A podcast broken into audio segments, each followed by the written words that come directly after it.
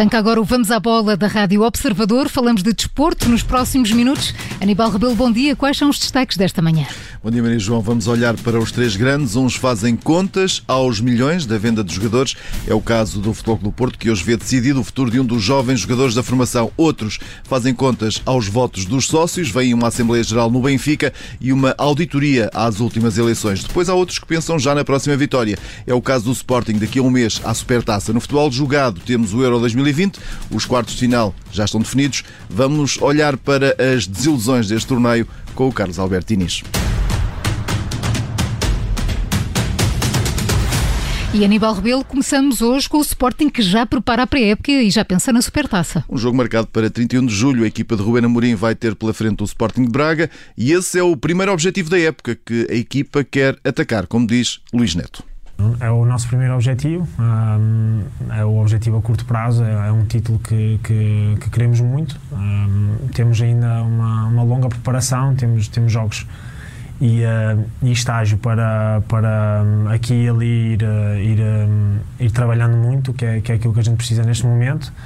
E, e claro, o nosso objetivo principal é já dia 31 com, com o Braga poder dar uma, uma grande resposta e começar a época da melhor maneira. Central Leonino aqui em declarações à Sporting TV a falar na forma como está a ser feito o treino em Alcochete, até porque Ruben Amorim não facilita.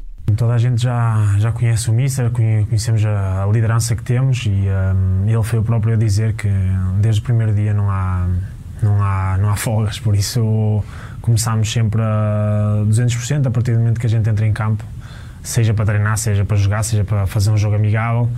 Não, há, possibilidade nenhuma de, de, descansar. Já tivemos o nosso tempo, agora é hora de treinar, trabalhar e quem, e quem e somos, para já não temos, não temos jogadores novos, ou seja, toda a gente já trabalhou e sabe os métodos que nós, que nós temos cá. Sem folgas e com muito trabalho, os campeões nacionais regressam hoje novamente ao relevado da Academia de Alcochete às nove e meia da manhã.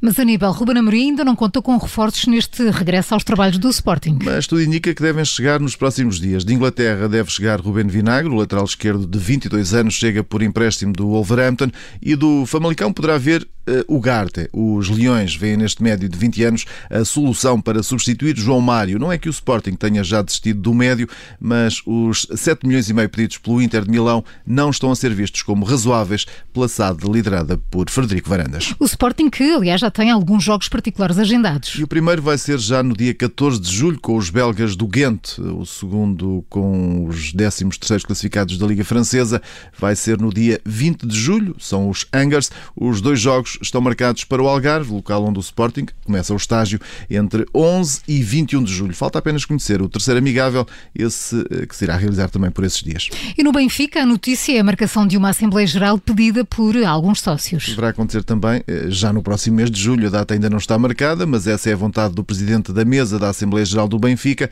Num comunicado divulgado na página oficial, António Pires de Lima, ou melhor, António Pires de Andrade, assim é que é, revelou também que solicitou uma auditoria às últimas eleições do clube, um pedido que já foi aceito pela direção de Luís Filipe Vieira. O Benfica que arrancou os trabalhos de preparação da pré-época esta segunda-feira e ontem Jorge Jesus pôde contar com seis reforços. Grupo composto pelo guarda-redes eh, Odisseis Blacodimos e pelos internacionais sub-21 Tomás Tavares, Florentino, Luís, eh, Jetson, eh, Jota e Gonçalo Ramos. Ora, estiveram todos no Campeonato Europeu da categoria. Esta foi a grande novidade na sessão eh, de treino de ontem. E quem já não fez parte do plantel encarnado foi David Tavares. Cedido a título definitivo ao Famalicão, o médio assinou um contrato válido por cinco temporadas com o nono classificado da última época da Liga Portuguesa e promete agora trabalho na nova equipa. Muito contente por, este, por, por este novo, nova etapa da minha vida. Só espero jogar muito e poder ajudar. O David Tavares é aquele David Tavares que dá sempre tudo tudo para ajudar a sua equipa, tudo para ajudar o clube onde está envolvido. O Famalicão já o conhecia há algum tempo, já encontrei ele na segunda liga e fantástico, acho que um clube muito bom, com uns adeptos incríveis. Nos escalões de formação do Benfica, o médio esquerdino contribuiu para que a equipa de júniores se sagrasse campeã nacional em 2017-2018 e, entre outros registros, foi utilizado em várias partidas da UEFA Youth League, marcando inclusive a presença na final da prova da UEFA em 2016-2017 diante do Red Bull Salzburgo. E olhamos agora para o Futebol Clube do Porto e, Aníbal, começamos pelas multas. O clube e treinador Sérgio Conceição multados pelo Conselho de Disciplina da Federação Portuguesa de Futebol devido à falta de comparência do técnico à zona de entrevistas rápidas eh, depois dos jogos da Primeira Liga. O treinador foi multado em 310 euros, já o clube foi multado em 8.110 euros. O Futebol Clube do Porto, que nesta altura está a fazer contas ao regresso de Vitinha. Pode mesmo ser um reforço inesperado para a equipa de Sérgio Conceição. Hoje termina o prazo para o Wolverhampton exercer a cláusula de opção de compra do passe no valor de 20 milhões de euros e tudo aponta que a equipa, agora liderada por Bruno Lage, não o faça. Assim sendo, o jogador vai mesmo ter de se apresentar no Olival. Ora, para Sérgio Conceição, este cenário não é mau, porque passa a contar com mais um reforço e de um jogador de que até gosta bastante. Lembro que na época passada não ficou muito contente com a decisão do clube eh, ter emprestado esta jovem promessa.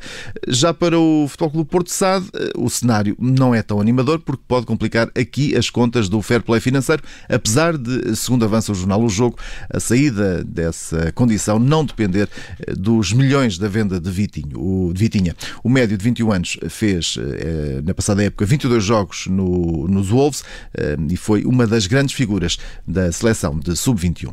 E vamos agora à análise do Euro 2020 com o Carlos Albertinis, numa altura em que já estão definidas as equipas que jogam os quartos de final.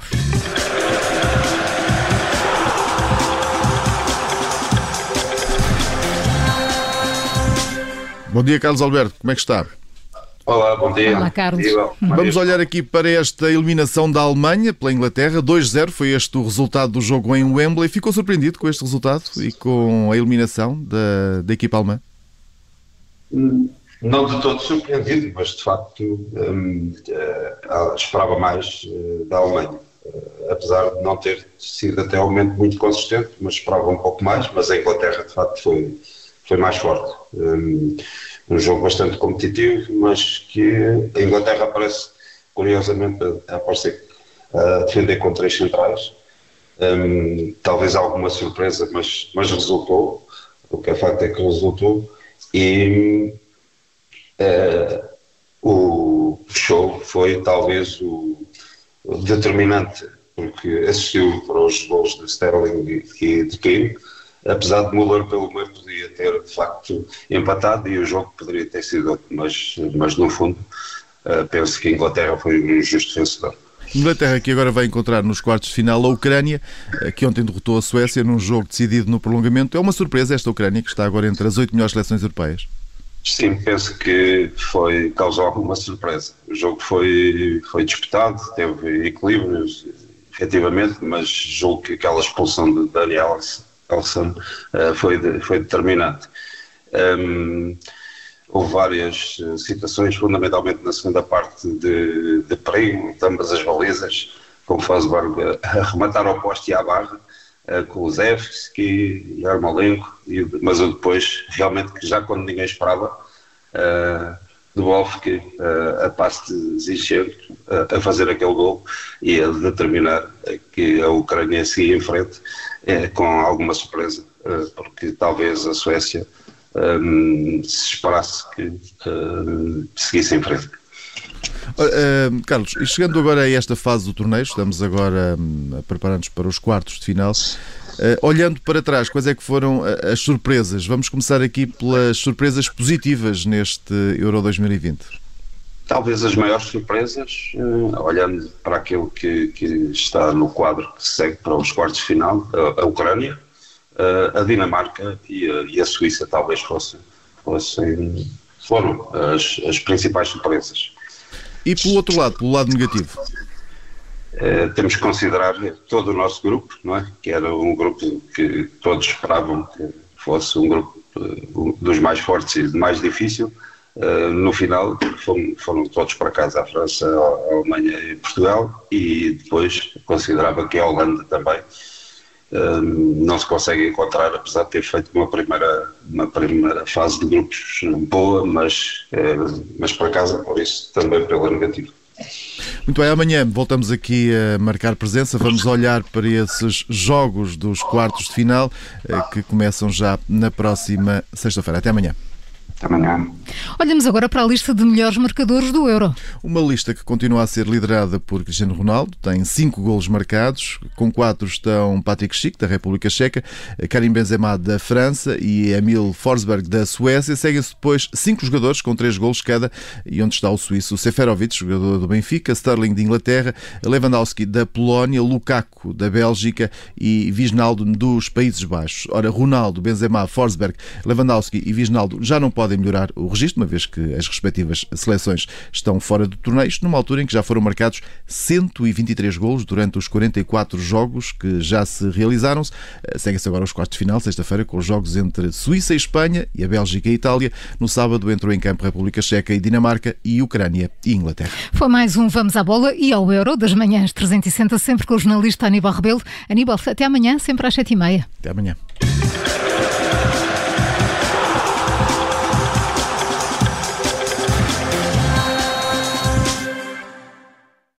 Obrigada por ter ouvido este podcast. Se gostou, pode subscrevê-lo, pode partilhá-lo e também pode ouvir a Rádio Observador online em 98.7 em Lisboa e em 98.4 no Porto.